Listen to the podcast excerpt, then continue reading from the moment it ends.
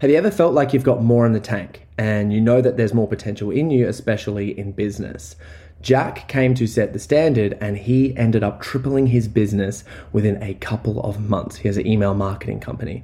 Some of the tools and the tactics and the mindsets that we teach, we teach every two to three weeks in a free mindset webinar. This is an invite to you to come to that webinar. Just click the link below. It's the first link in the description, and I'd love to see you guys there. Can't wait. G'day, guys. What's up? Welcome to another special episode of the podcast. And today we have on Ben Kelly, and he is an absolute legend. I'm so happy to actually connect with this guy.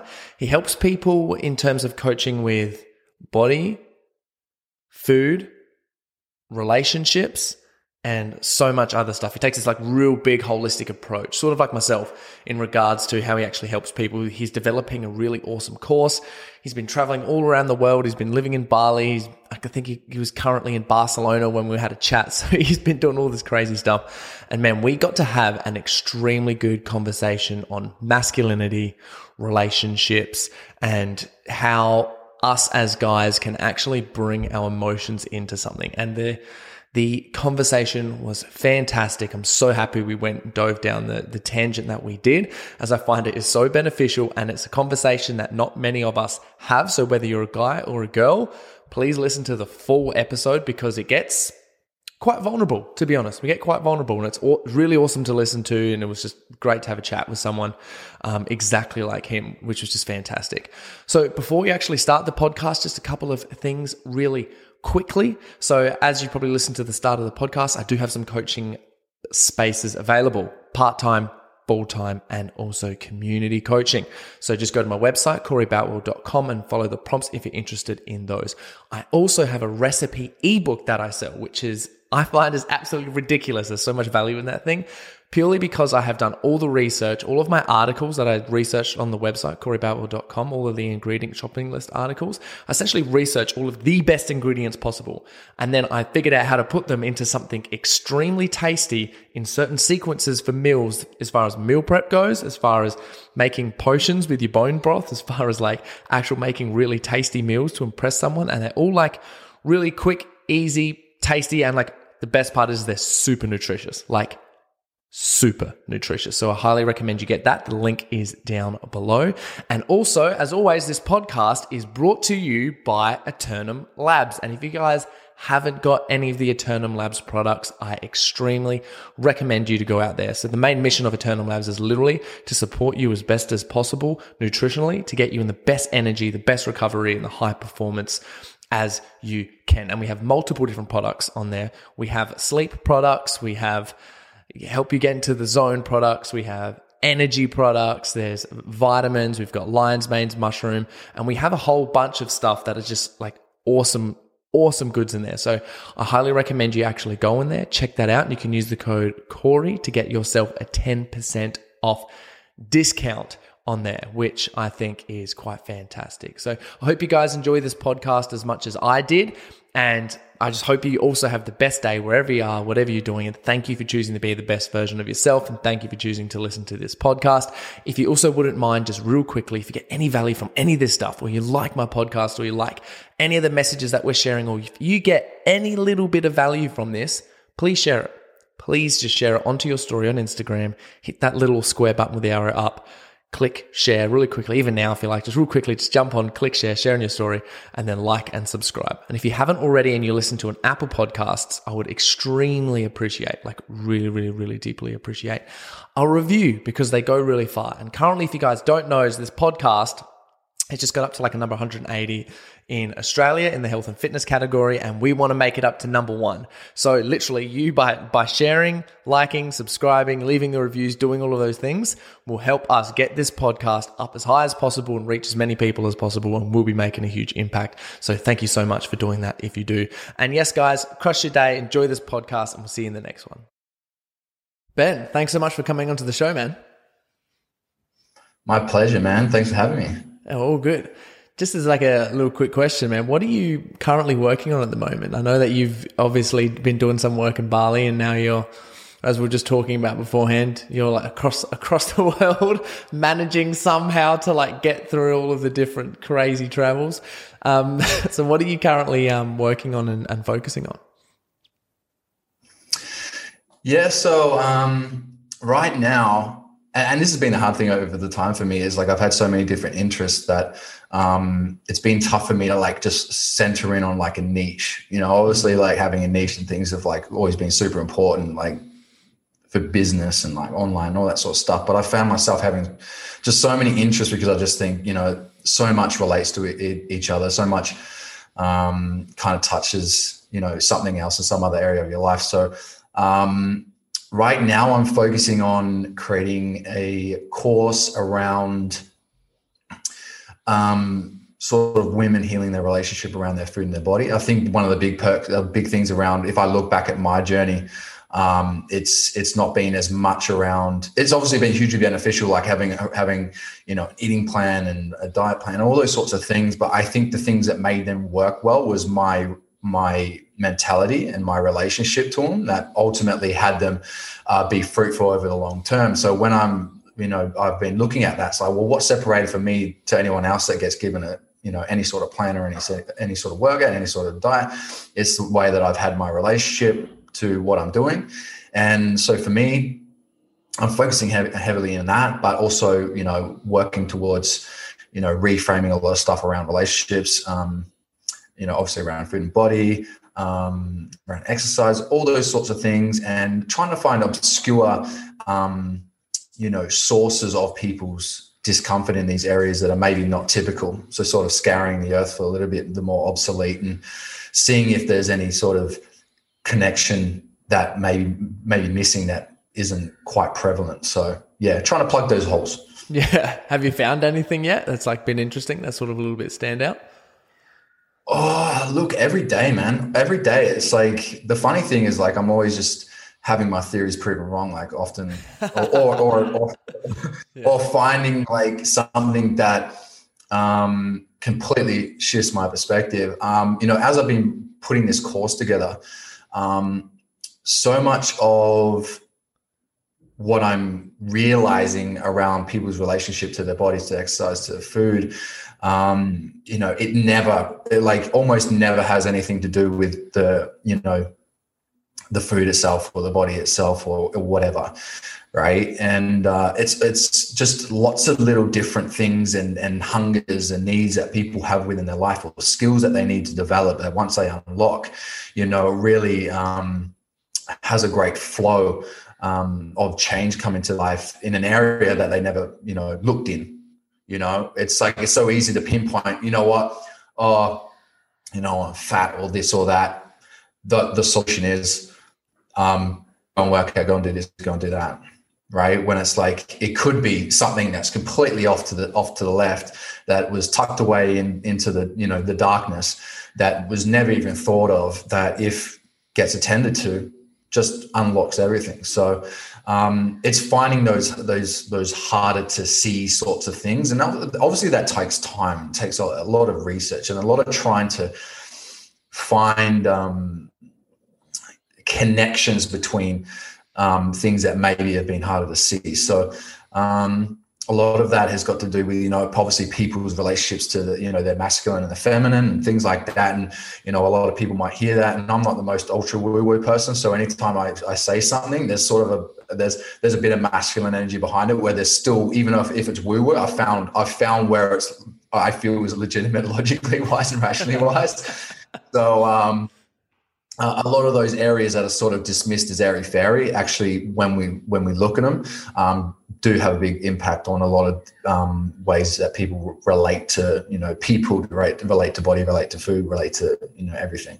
Yeah it's crazy right? Because it, it also like with that is you have to really start i believe looking like inwards to start finding out those things because as you mentioned it's not just one thing. It could be um, multiple different things and it could be something a little bit woohoo. But it's not until you actually go down and really like think about the things personally and interpersonally and start like diving around in your own mind or figuring out some stuff that's happened in the past or whatever it is where you sort of will find a trigger or something where it's like, ah, and that's why that happens or something like that which can usually lead to some sort of uh, as you'd say i don't know for lack of a better word just in my perspective like a like a food addiction or some sort of other addiction that you'd have mentally to something that you're you're project projecting on yourself or something else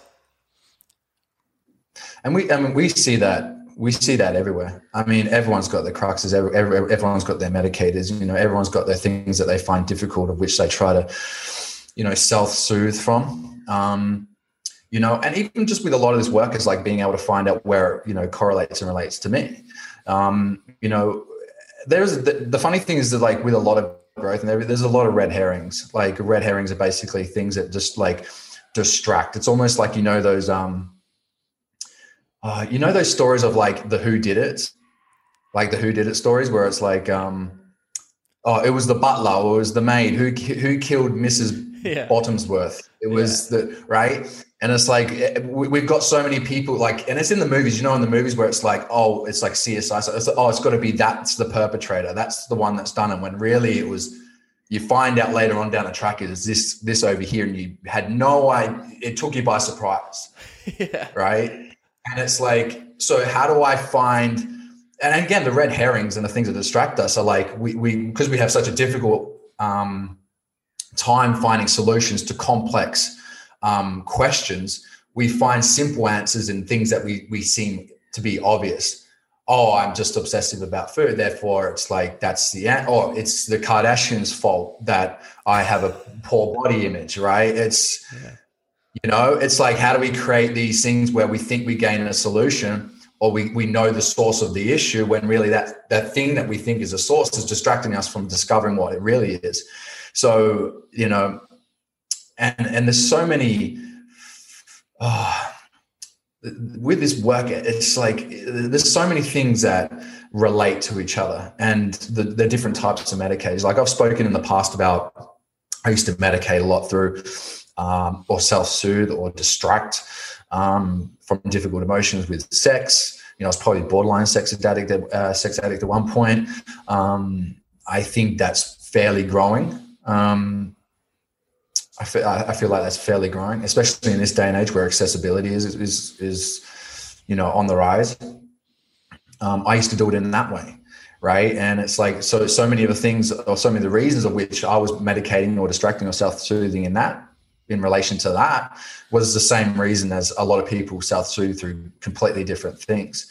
So um, it's been it's been awesome to be able to um, find those connections and be able to empathize with people that maybe medicate in ways that are different uh, different different than myself. Yeah. And how, how did you get like onto this path? Like what kind of led you to dive down and really start to reflect onto this stuff and really like learn it, apply it, and start to take off with it? Yeah, so um, I've I've been uh, heavily involved in network marketing over the last ten years. That's where I've made a majority of my money. Um, and so a big part of network marketing is obviously you, you uh, is is investment to um, personal development. I'm fortunate enough, you know, my company was hugely invested into the growth of the people. So the amount of events and things that they put on was, and that was my one of my first forays into actual personal development. I I had a very fixed mindset. I thought, you know, you, these are the cards you've been dealt. Um, you just got to make the most of them, right? I, I had no sort of think. I, I, didn't know even personal development or self help or any of that sort of thing was was a thing. I didn't yeah. know, right? This was in my mid. This is in my mid twenties, mind you. So it's not like I was picking this up at like a really early age. And um, from there, I, I, I, at that point, I was very depressed. I had like a really detrimental mindset. I had low self worth, all these things. Um, found myself feeling like I was in a body that wasn't mine, and in a life that wasn't meant for me. Um, feeling a real, you know, incongruency with what I felt like my potential was and where I was actually sitting. And that was very that that was painful. And so I delved into that world and realized there was so many things that I didn't know were things to know. And when I, you know, found new perspectives that completely shifted the way I looked on one thing, I was like, well, how much else don't I know? Like it was almost like trying to find out how little I knew. I think people kind of do this stuff so it's like they can they can become intelligent. It's like that's obviously a trap because if you, if you get to a point where you think you're super intelligent, your curiosity starts to wane because you're identified with being a hugely intelligent person. But I, I think over the time I've just been like, how little do I know? And that sort of curiosity has been what's pushed me along because I've known oh it only takes one or two things that to just really spark huge change. And as long as you're staying curious you know those things will show up. And then obviously I just I fell in love with it. Um, I made huge changes within my life within a relatively short amount of time. Um, you know uh, helped my mum out. We retired our mum.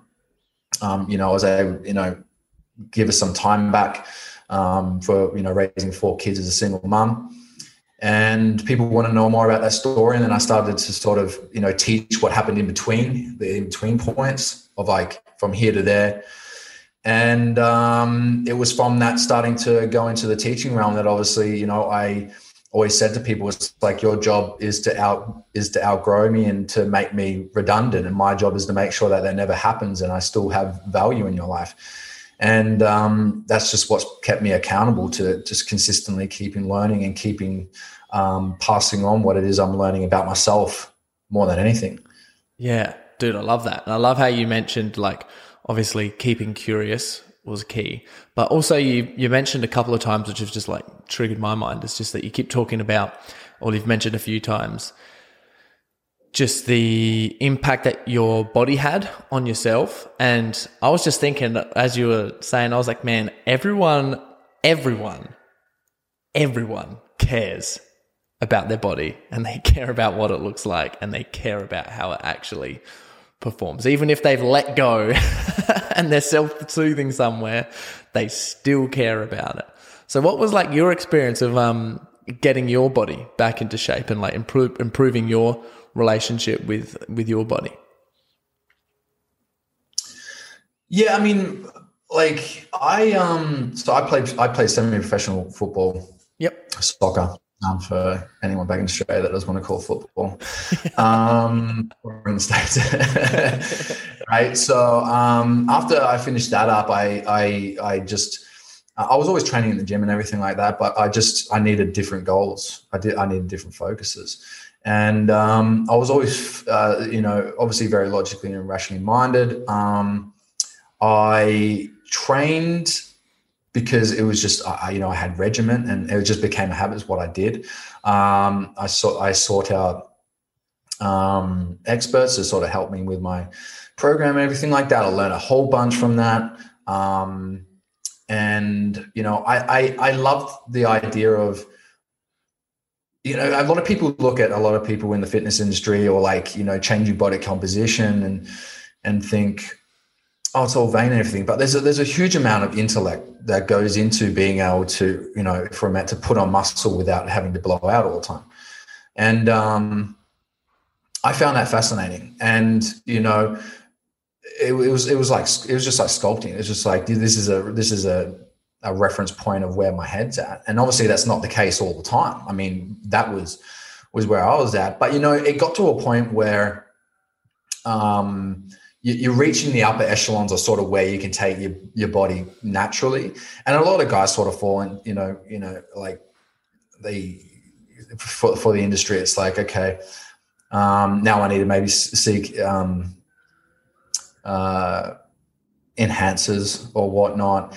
And that was a real sort of point where it's like, you know, okay, where am where do I where do my goals sit with this now? Where where am I willing to take it to?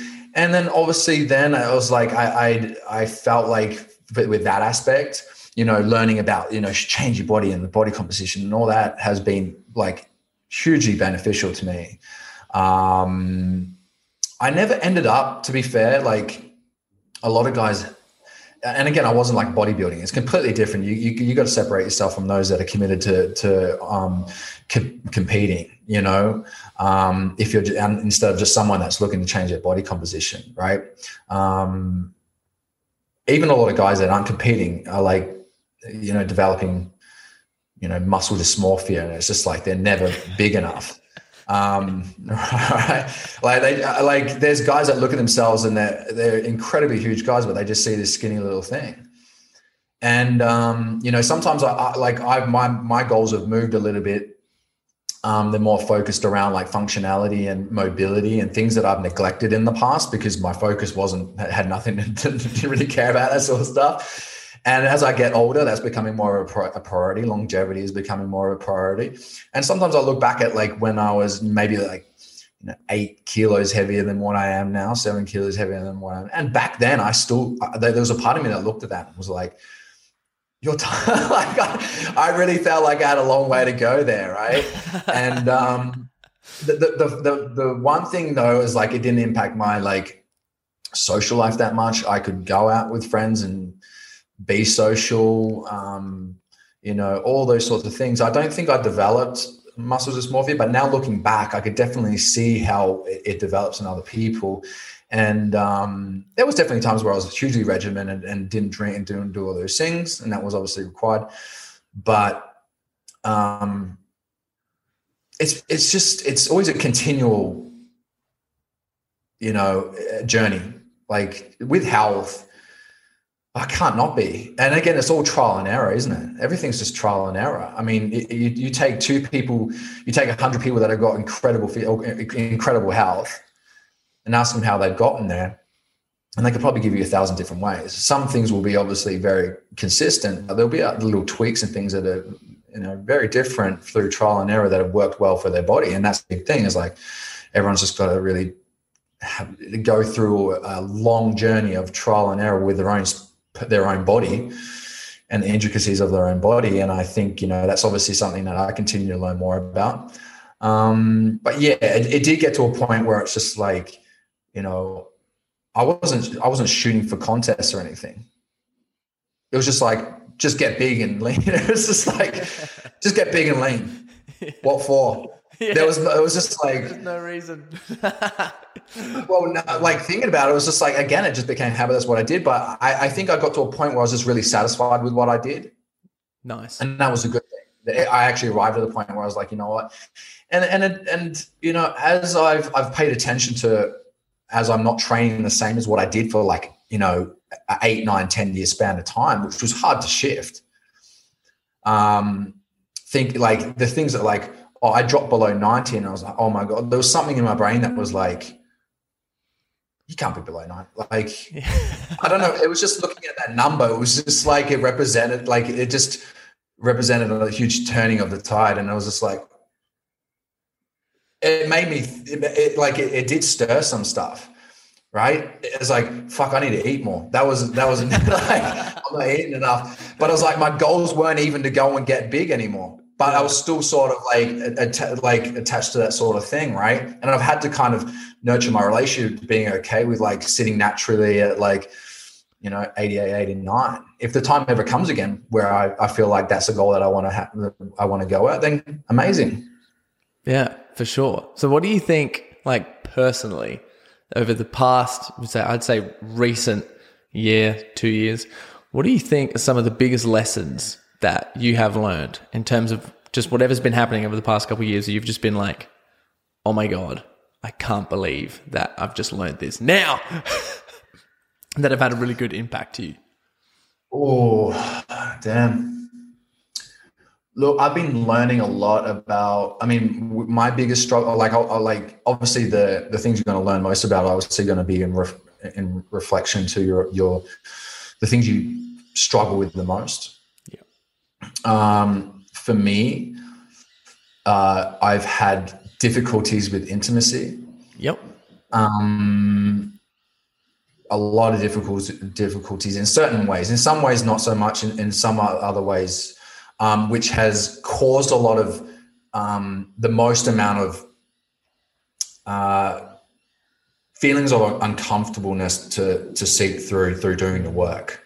Mm-hmm. Right. Some of the other work doesn't I have I have epiphanies, and they're amazing, but they're not they're not making me uncomfortable, or like, and, and I can pay attention to sometimes when that's happening because I'll go and resort to like joking or laughing. I just start laughing for no reason. It's like I need to kind of distract myself. I'm like, and I'm paying attention to these things and doing intimacy work with my with my partner has um, brought up questions to answers that I had I had no answers for.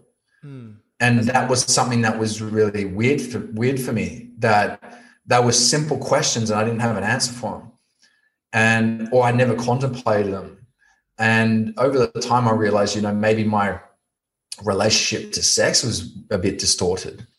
Um, you know, I was single for seven years um, before I got into my relationship.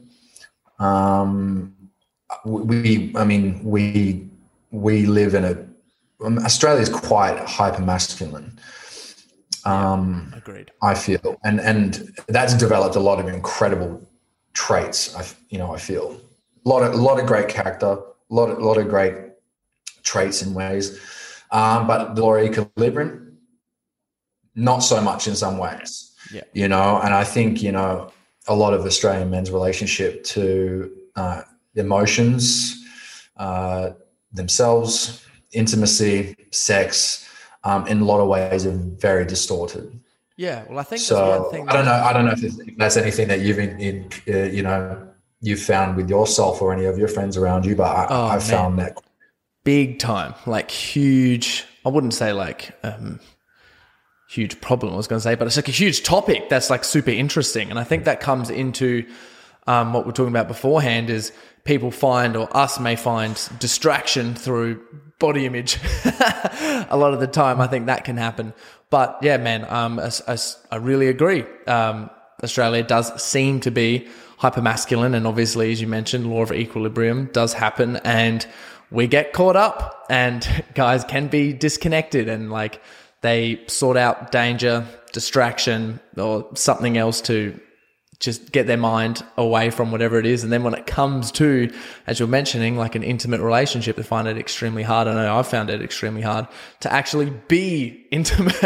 so what are some of the things, because I'm like e- extremely curious to know, like, what are some of the things that have brought you most fulfillment through like doing some intimacy work? And what is, what are some of the things that you have done um, with the work? Yeah, I think it's just, you know, obviously having a look back at you know my past and, and why um, maybe I am the way I am. Um, you know, from a young age, uh, man of the family, uh, lived in an area that maybe wasn't the safest. Um, you know, single mum, three younger sisters from really early age. Um, people's living circumstances, you know, will dictate a lot of the character that they're forced to develop. Right. I found myself in a position where I was forced to develop, um, you know, sort of putting my emotions off to the side in service of something. And I saw my purpose as being, you know, obviously the protector of the family. Yeah. even really, really young. That's what you're. I remember sitting there when I was younger and praying, being like, and I remember, that, I said it every day. It's like, dear God, if you have to take someone, please take me. Allow my family to have you know a long loving fulfilling happy successful life. And if if any, anyone has to go be me. And i did that at a young age. There was some part of, my identity got well yeah and, and and and you know the funny thing is what is that i remember i wrote about this not long ago i remember like this is a contrast is that my mom was out the front of the house and a man was just scr- like screaming at her screaming at it and i remember peeping out the window as like a real young kid and and I so I ran to the to the kitchen. I grabbed the biggest knife I could. I put it behind my back, and I walked out and I stood next to her. And then eventually, you know, obviously the guy went away, and I didn't think twice about that. But then there would be a, a, a girl that lived down the street who would come to the house, knock on the door to come and see me, and I'd run away. Mm. And my, I'd, I'd tell my sisters to go and tell her that I'm not home. So on one instance, I could, without without any thought go and put myself in that situation. But the that connectivity and that that that uh, you know relationship to women that was was horrible horrifying. I think and and obviously so over the time i, I developed um, character that had to suit my environment. It made me a little bit you know hard like harder skinned. It meant that emotions were not in service of of your objective of my purpose. It got in the way. I didn't want to have too much love in my life because having more love in my life represented burden, it represented weight. Like a, a lot of men in Australia find themselves in very similar situations where, you know, their love is not free. Their love is is is has responsibility. Their love has has weight, right? And yeah. it it it wanting more of it makes them more vulnerable, right? And it's not even that I wanted to be in that situation or have to do those things. It was just that that's what I what I felt like was demanded of me given my circumstances. But I ended up like it, it it really sort of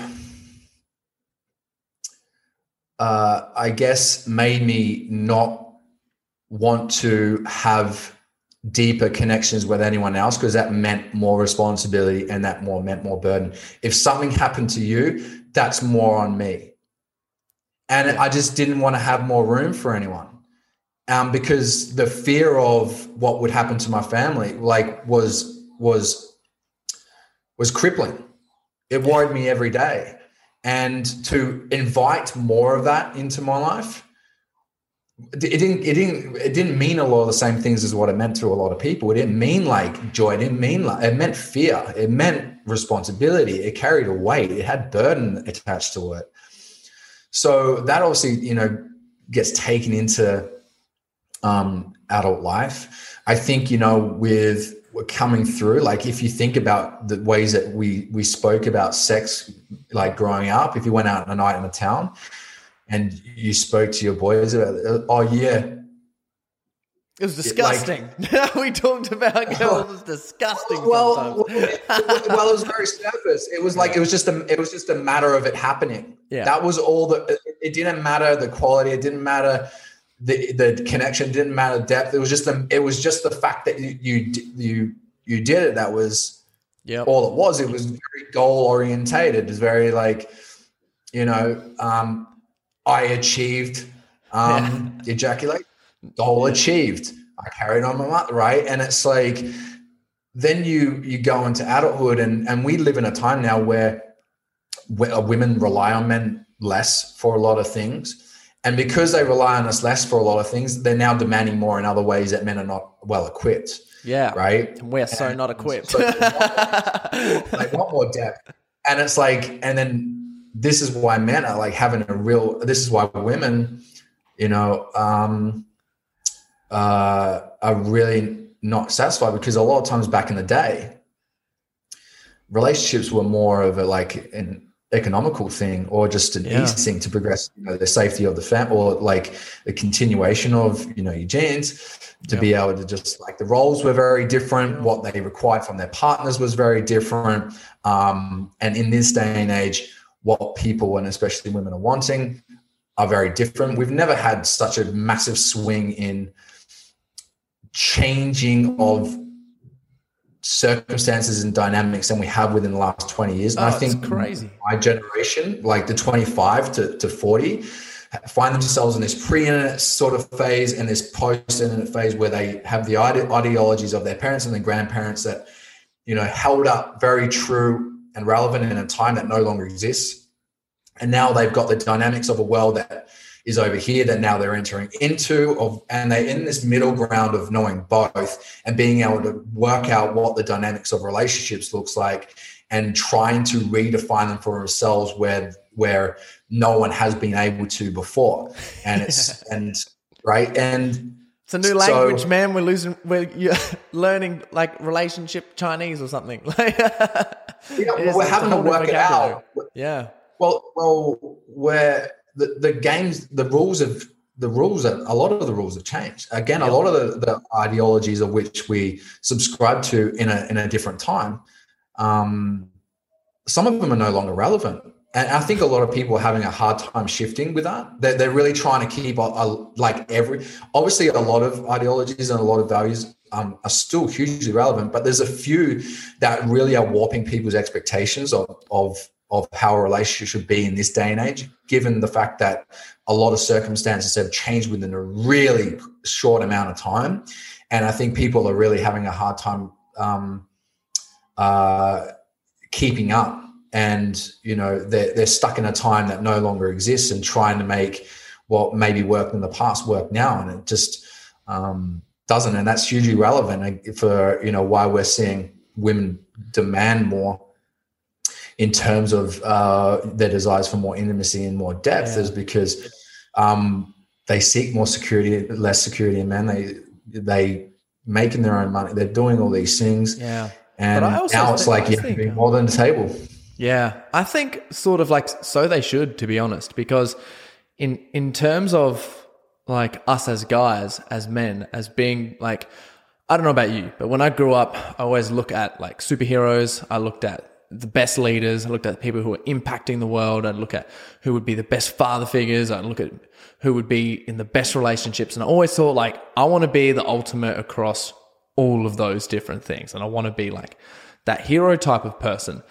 And through some of the stuff that I've researched and that um, I've listened to and that I've read on, and especially in terms of relationship stuff, because I have had a lot to learn with some of my past relationships for sure, and I'm still learning like crazy. But one of the things that I think is super, super important is one is the different like communication between like men and women.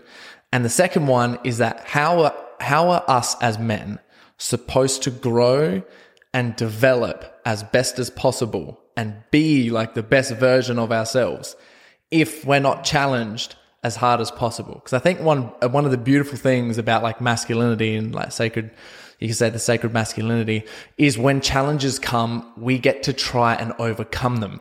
However, as you mentioned beforehand, obviously we have some work to do in terms of like ourselves interpersonally because communication and intimacy and talking about emotions as like you sharing your story you were getting into a knife fight so much easier than what it was just talking to a girl, right? Yeah. Like, so I was petrified. Of, yeah, petrified. How scary is it? And I was like, what's harder? So we're ready to go out and crush something physical like this, but when it comes to something emotional, especially with Australians, we'll like cower and hide under the table. And it's like, if, well, if we're going to be the best, we need to be pushing ourselves in all areas. And this may be the scariest, but this is what's going to force us to grow in the best way possible. And shout out to one of my friends, Glenn Money, because one of the things that he always said um, to me, which really resonated, was he used to say, well, what he says frequently is he's like, a relationship is you're in a constant ceremony, man, like a plant ceremony or something. Like you're just in a constant ceremony the whole time. Like you're doing the work, just being in a relationship. And I'm like, so true. Thanks for that wisdom, bro. yeah, Glenn's a solid one. Glenn's a solid one. Shout out, shout out to Glenn. Yeah. Um, yeah, man. I mean, uh, again, like that's the thing. It's like, like I'm very good at like like verbalizing um, my thoughts and feelings. But the, like again, like and there's been times where it's like, oh, you're so in touch with your feminine. Like, no, no, no. I'm rationalizing my emotions. like I'm not feeling into them.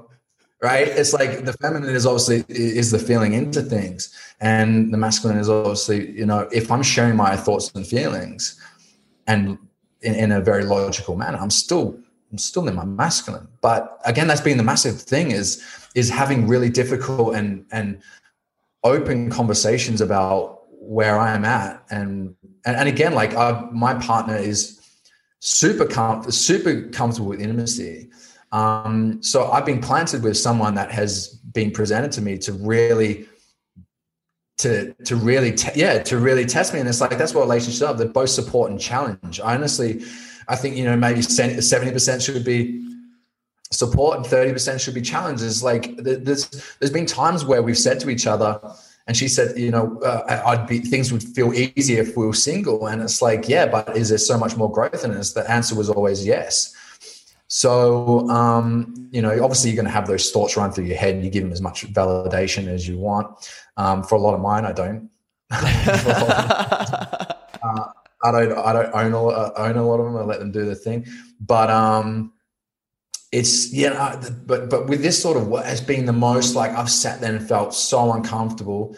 uh, and with some things that people would find really really difficult, that would make them scream uh, like scream like very different right and again like we've all got all these different sets of lived experiences that we've got to be able to sort of you know, unravel and have a have a bit bit of curiosity around and, and have a look at. And with that area for me, um, it's it's and again, it's required having a very patient partner at the same time. Mm.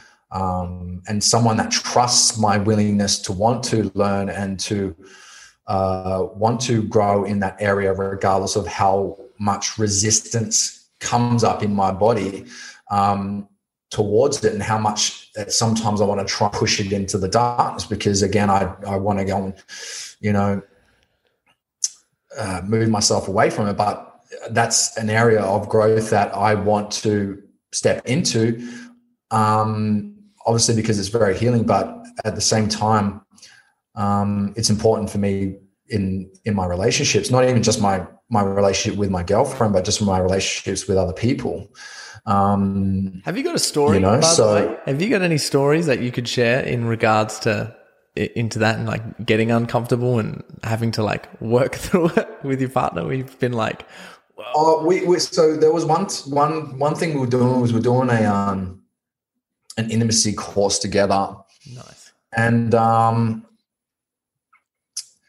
like and there's been times where I've been at like events and they do that, you know, you stand in front of a stranger and you look at them. Yeah. And it's like what I'll do, what what I'll do is I'll go and I'll be looking at them, but I've just locked on them and I'm I'm looking around with my peripheries. Yeah. So right, I'm look, like I'm you know what I'm talking about? It's like I'm looking at you and I'm locked in, but I've logically gone, yeah, just lock your eyes in there and just like just drift off somewhere else.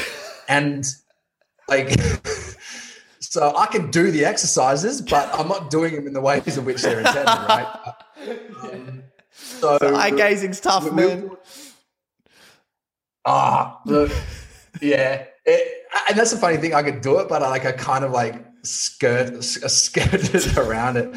But um, but that, that's not what I'm referring to. But yeah, we we we had a bunch of questions come up, and I can't even remember what they were, but they were like around sex and and they were really and and and the answers came to her with with such ease, right? And she's so comfortable, and and and there would be questions that came up that I'm like, I can't believe I've never even thought of this.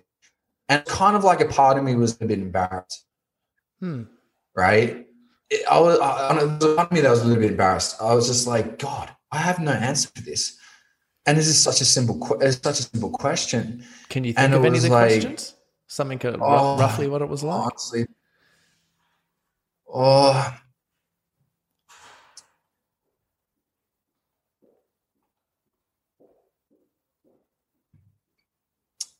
it was like, like how do you like be touched? Oh, something like that. Yeah. What what, how, what makes you feel? What, what makes you feel the best when you feel? T- and I was like, I don't know. Where where do you like to be touched on your body?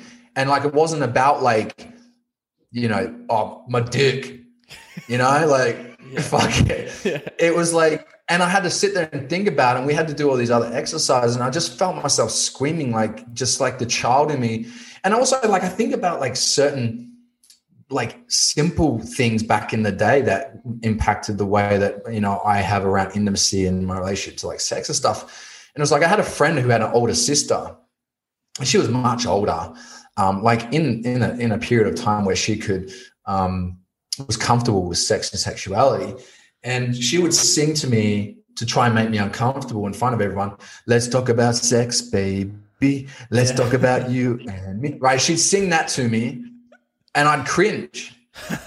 and then and it's like I look back at that and I'm like trying to decipher, like going to the deep depths of like my my life and like where certain little things that maybe took up three seconds of time maybe affected me. Is like, you know, her embarrassing me in front of everyone in that way really kind of maybe had more longer lasting effects maybe i gave i gave validation to you know and it's like these tiny little things that just seep back into your unconscious that's like sort of go unnoticed and you're like you know maybe that had maybe that had more more weight than what than what i thought so yeah there's been and and we're like there's been improvement, but there's been times where it's just like it didn't seem like I was moving. Yeah. And it was frustrating for my girlfriend. And I, uh, you know, it's just, you know, and, and hoping that she she is patient enough for me to get over the hill. Um, but we, you know, we've we've read and watched so many things together and, and done that as a process. We've read the same books. Um, we've spoken to um, different people about you know their experiences and everything like that. And um, it's not it's not an easy. It's not something that just shifts in a quick amount of time. Oh yeah. Sure. Um, so it's, it's it's still very much ongoing. You can't just shift a whole lifetime of experiences that have impacted you within like a year's time. So, yeah, which is nuts. What are some of the things like that you'd actually recommend in terms of? I'm just trying to think like, like for myself and for people who are listening is like, what is some of the things that you like either exercises or tools or resources or books that you have read that you've been like, oh my gosh, this is really good. This is super impactful. I actually took away something from this and I applied it into this relationship and it's worked. Like some part of this has worked. Or it hasn't worked, but because it hasn't worked, you've been like, well, let's not do that anymore. like whatever it is. If you got any like tools or resources that you could uh, suggest for people to actually, like if someone's listening to this podcast and they're like, oh, I want to actually go do something that's going to improve this, like what would you suggest them to do? I think I, I think the, the biggest thing is being just able to understand your partner and yeah. understanding yourself and why they are, you know, why they are without taking things personally. Right. Like if you're still taking a lot of the ways that your partner goes about things personally, it just signifies like a lot of times you, you, you both lack a lot of understanding around them or around yourself. Um, so much of Esther Perel's stuff um, has been able to normalize and and not make as make a lot of the ways of which maybe we both were in certain ways um you know this this monster or this this demon or this like thing that needs to be you know shamed into the darkness. And the fact that you know you're able to see that you're not the like it's consistent. When you read things that are like or hear things from people that don't know you. They've never heard your story, but they're talking in reference to something else, and you hear them, you're like, oh my God, this person is describing me. I've had that at times with like uh, uh Dr. Uh, John Demartini. I think he's just like being able to articulate things in a way where, it, uh, you know, it's like put order into the chaos of which I'm trying to describe things. Um, but um, I think uh, I think a lot of Esther Perel's work has been hugely beneficial for me, mating, mating in captivity. Um, even her book around um, infidelity. I've not been someone who's cheated, but a lot of people have been involved in cheating, and um, well, I've been cheated on or um, feeling betrayed. And, obviously, I, I, read that, and there's a lot of things within that. I've read um, books um, to open my perspective um, in terms of like um, non-monogamy and polyamory, even though I'm in a you know a monogamous relationship. It just challenges your perception. Uh, sorry. It just challenges your perception, right? It just opens up a couple of doors and just like, whoa, yeah. that's completely different. Yeah.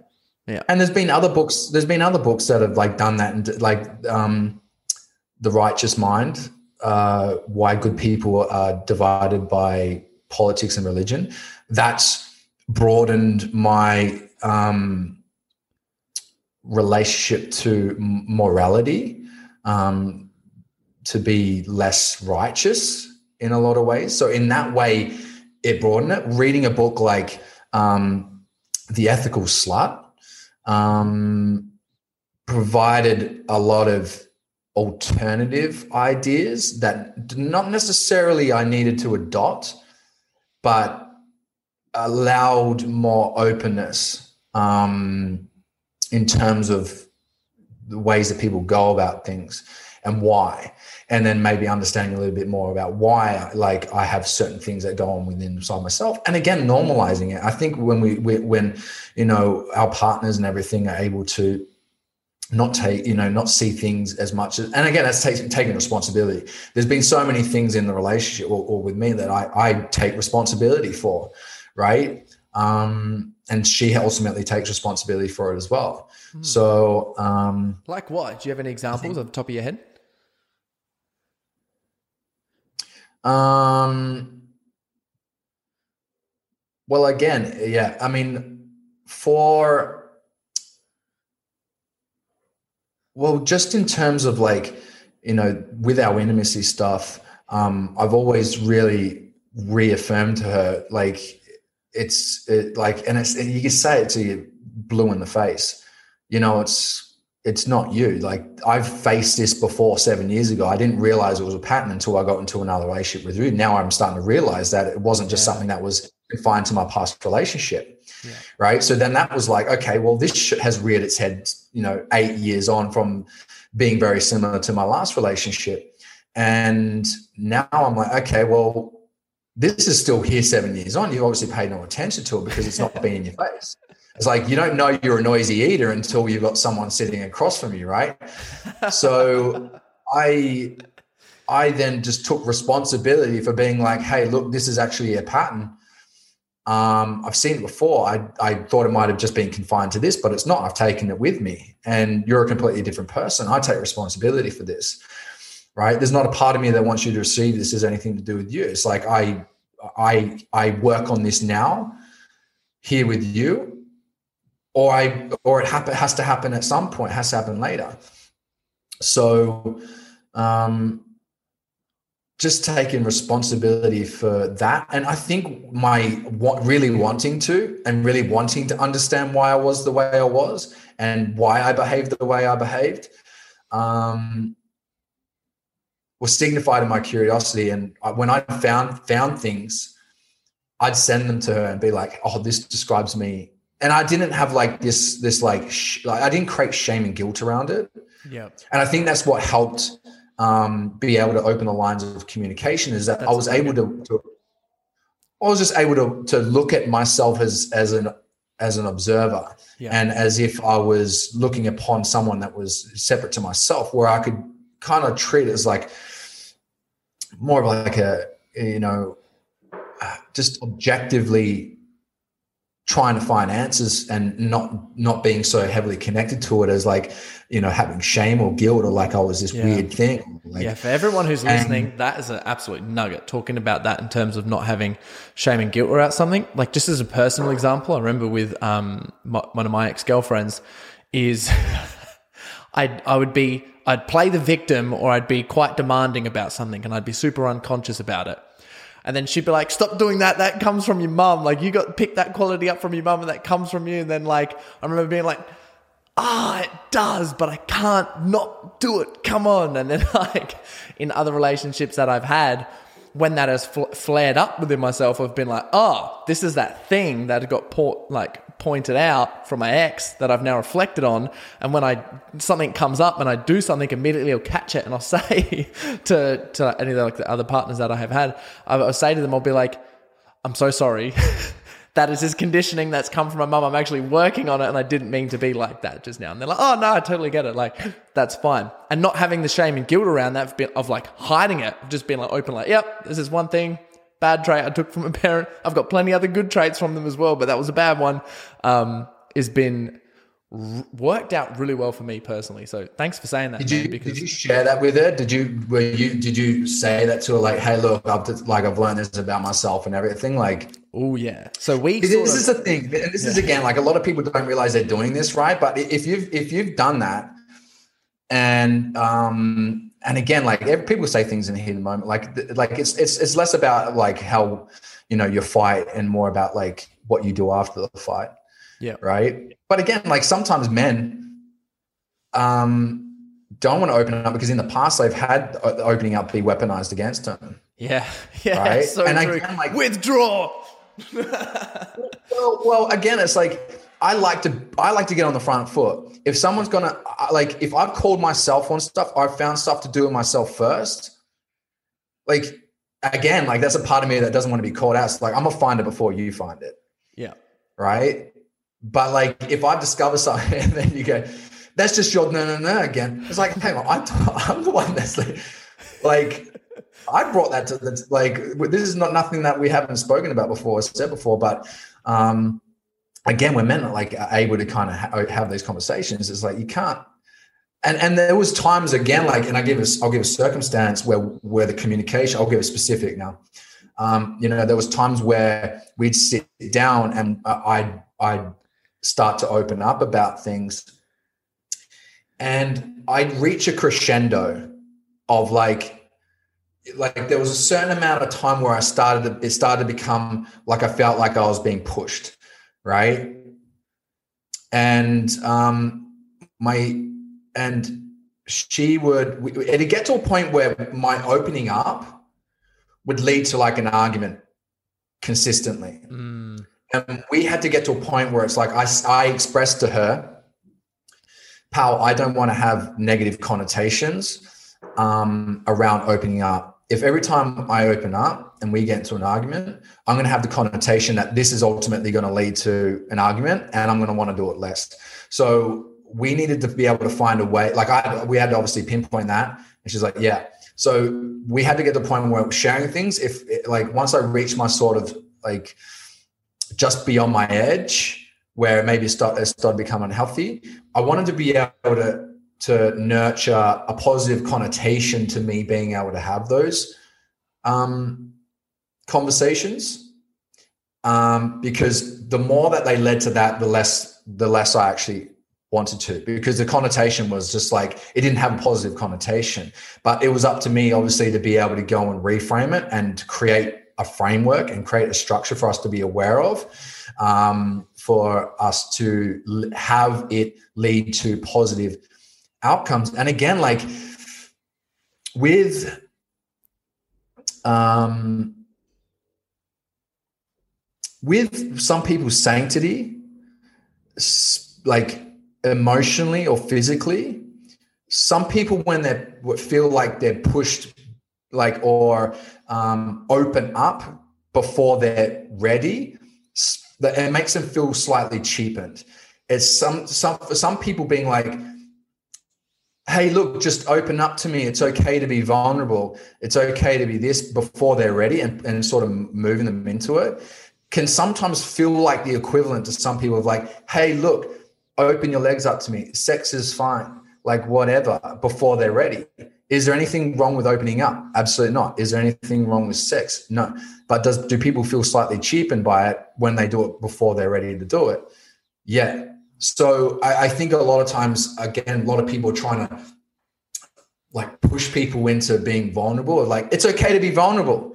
It's the same. Sometimes it just it could represent the same. It's okay to have sex, yeah, but I'm not ready.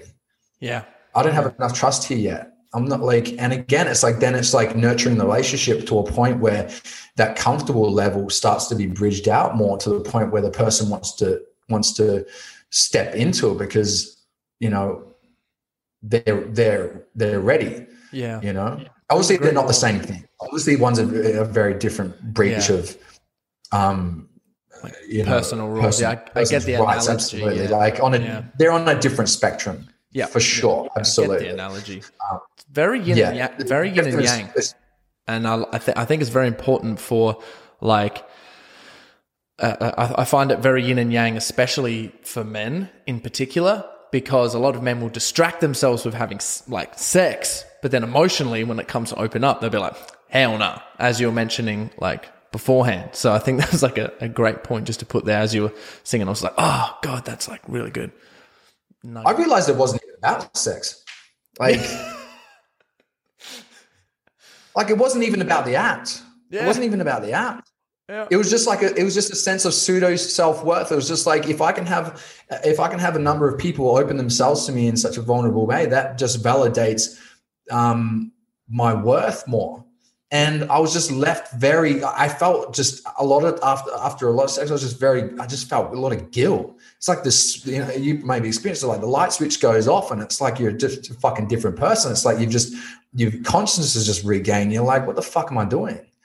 And it's like, and but you then you'll go and do it again the next night. She's like, well, like I'm not in control here. It's like I'm not in control here. I didn't even uh, like. And it gets to that point where you're like, oh fuck, maybe I'm like again, I'm not in control of this, and some unconscious aspect of me is governing this behavior. And you start to be curious around that. And again, it's just like I, I think it was just like the the courting process and the and the and the the hunt and all these things that may be a little bit you know obviously primal um but again i think it was just creating a pseudo sense of self-worth that maybe i was i was lacking somewhere else.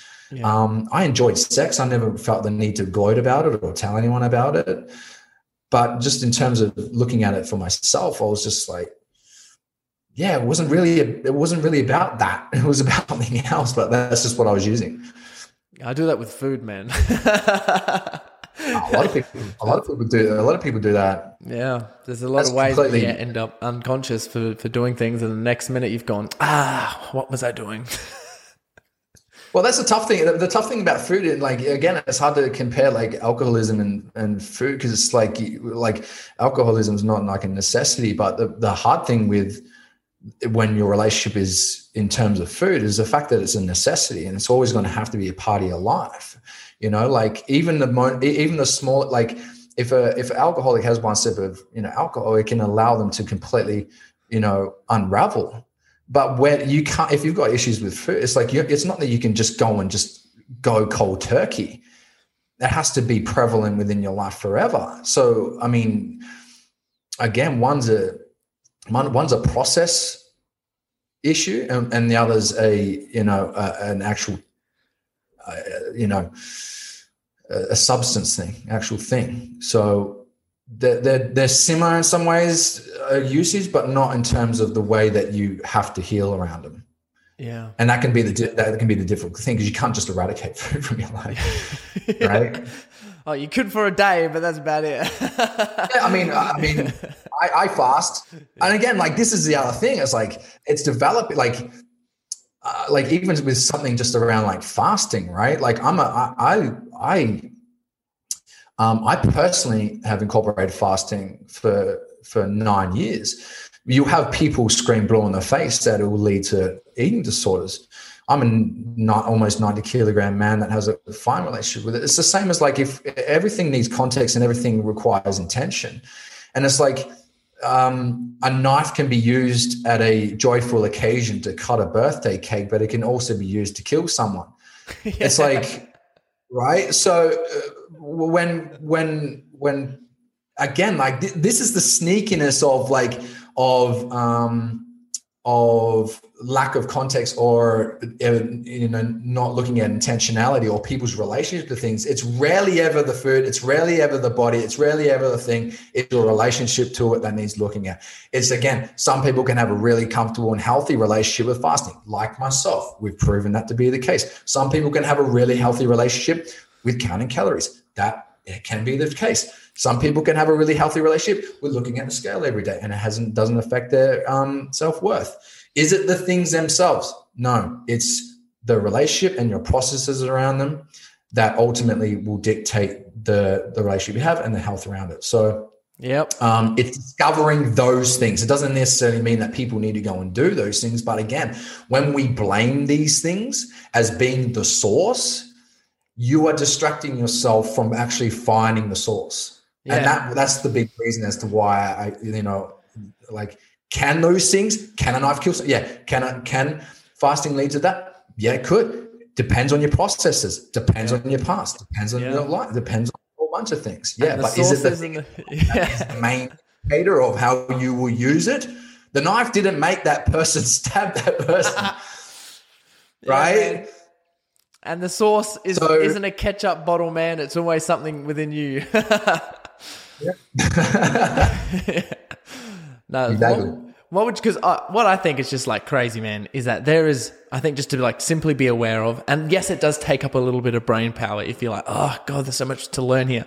Is that you've, you've got a relationship with goddamn everything. Like you have a relationship mm. with there's so much different stuff that you're actually in a relationship with and understanding your relationship with the different things and if they're healthy and if they're not and like which ones do you pursue which ones do you not pursue which ones are improving the quality of life which ones aren't which ones do you need to work on um, is extremely important to know. And i th- i think doing relationship work with your partner is extremely important because that is like I think one of the hardest relationships that you can work on and like the most rewarding. Yin and yang obviously is going to be like the most work, but it's obviously going to be the most rewarding. And the better that you can improve that relationship, the better you can improve business relationships, friend relationships, your relationships with food, your relationships with other things, purely because you're just learning all of these techniques and skills and self reflection within yourself and someone else, which is like so ridiculously powerful. So I think that's pretty legit. Oh, for sure. I mean, when people yeah. uh, like when people if they've got distorted eating patterns, if they can unlock that and form a healthy relationship with that, that can unlock like so many areas. Like I'm like creating this creating this course right now. I'm like, yeah, it's it's it's like it's so much more than that. And it filters into so many other in, in, into other areas of of people's lives. And that's why like i'm really passionate about this because again it's just like um just and again like developing obviously more of people's intuition to things is is is huge. I mean, even for a lot of women, like maybe that maybe it's not uh, maybe it's just like they need to live it more in the develop a release of their feminine more and and that's what unlocks things and maybe that's not an area that they thought was indicative of the relationship they have and it's like little things like that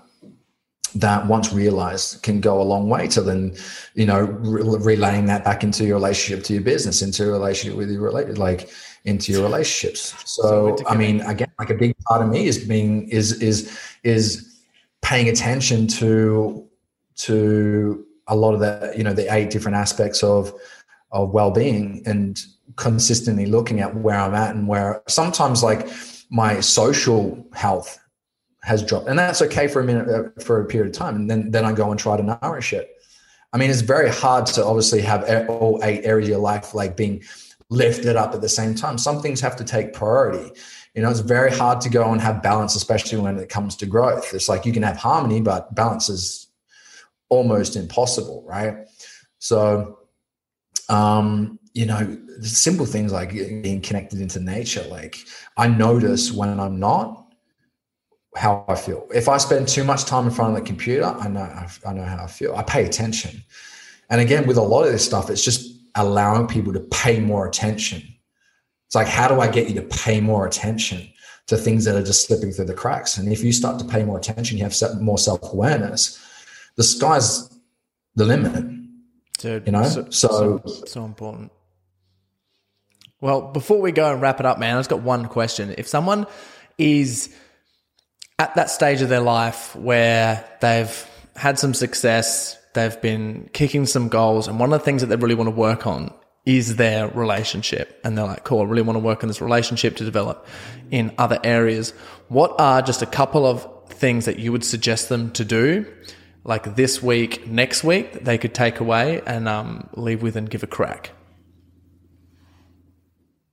In terms of, okay, so a uh, people that have had success in a number of, number of ways of their life. Yep. Um, business wise, like, but yep. but relationships maybe not been yep. huge value. Yep. But they're but they're wanting it to be. But they're wanting it to be. Yep. Yeah.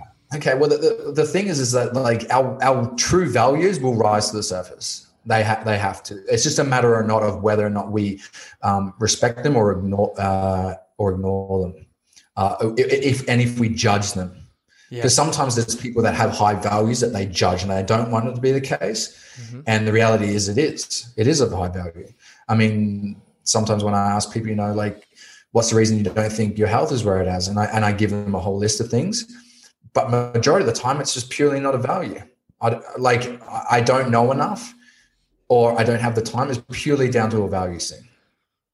Like so, but then they judge it. Go, no, it is a huge value it, might, it might be maybe top five, but it's definitely not top two. I'm telling you right now. So if people do decide that they value it, you'll see that represented in their in their behavior. Um, if it's not, you won't you won't see it represented within their behavior. Yeah. So um, again, it's like show me your life, and uh, and it'll tell me your values. And um, so for people that are really wanting to that, they've obviously got to understand and know why it is they want it. Like, and is there anything that has been there? Like, if someone's been a workaholic and they've succeeded, and again, this is the hard thing with a lot of cruxes, is that some are more socially acceptable, and this is why people don't go to work to improve them. Because we can we can glorify hard workers and we can glorify men that are capable of having sex with a lot of people. And when it's sometimes more socially acceptable we don't go to work to realize like realize if if it's actually just a medicator that we're and maybe some people have come have come to that point where they realize fuck i'm successful yeah but i'm a workaholic because x y z. And unless you start to unravel those things and start to have a real look at it and start to read up, start to watch videos, get mentors, seek it out, be curious. And again, when I talk to people, I'm like, what's the number one trait that I, I think will allow you to become successful in any any area of your life? And they rattle off a whole bunch of things. It's always going to be curiosity. If you maintain a curiosity around a certain topic, it signifies that you actually that there's a value around it. You can't not be. You can't not be. So I think when people maintain a level of curiosity and that's and it's tireless, you'll you'll find you'll you'll find answers. They may be they might not come as thick and fast as you'd like them to. You got to not be frustrated by that. Um, but it, it, it, it, that's a question to obviously ask.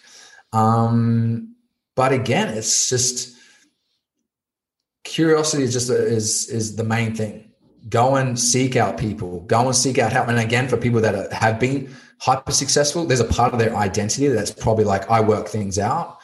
Um, I can do things by myself. And they create that identity.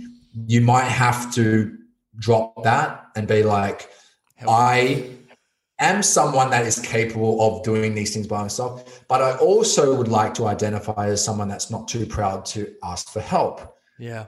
Right where it's not it's not a battle against both. It's like I can I can have both. I can eat my cake and still be super fit, right? It's like I can be someone that's independent, but I can also be someone that is able to help, um, to ask for help in, in areas that maybe I don't excel in, and that's going to be able to fast pace it. Again, that's a big problem that a lot of people have that the hypers that are really successful is that it gets to a point where their identity is like, I've worked things out in this realm, I can do it in this realm, and it's like go and seek mentorship. Go and seek you know outside sources. I've had to do that. I've had to like i've had a lot of answers in a lot of ways but in the ways that have been the most hard to move i've needed people who specialize in it. Get mentorship you know? And again where do i get mentorship? If you value it your curiosity will go and find it. Yeah. It just will. It yeah. just will. Right? Wise words man. That was honestly so so beautiful. And so true. So if anyone's listening, um, like obviously you've got some mentorship available and stuff, and like if people are interested, man, where can they find you? Uh, so I mainly am on Instagram uh, at underscore underscore Ben James underscore. I know it's not the it's not the best for brand. Ben Kelly. I was, I was slow to I was slow to party on Instagram, so all the all the Ben Jameses were taken up. so I had to throw in some underscores there. So yeah. underscore underscore Ben James underscore. Um, that's where you can find me. Yeah. Um, the most easiest, and then where I where I kind of play the most. Awesome. Well, man, thank you so much for coming onto the podcast. Thank you so much for sharing your wisdom. I thought we got in some like awesome stuff there. I can't wait to re-listen to it again. And like, thanks for being just such a sick dude, man. And, and, you know, choosing to live the best life possible and working on yourself and being a guy that is, you know, capable of getting vulnerable. So extremely good talking to you, man. Trying, bro, trying. Thanks, Corey, for having me on, man. I really appreciate it. I know, I know how important, um, you know this work is to you and you know the types of people you surround yourself are really incredible people so um, you know you having me on to speak to your audience uh, i really appreciate uh, and value so thank you oh man thank you Thank you so much for getting this far into the podcast. As a token of my appreciation for the loyal listeners, you can get a $50 discount of your first month inside the Set the Standard community. That'll help you double your business and reprogram your mind. We have two live group coaching calls per month, eight modules and challenges, and an exclusive network where you can meet all the men who are setting the standard in here. Please use the code PODCAST capital P O D C A S T, to get the first $50 off of your first month. Can't wait to see you guys in there.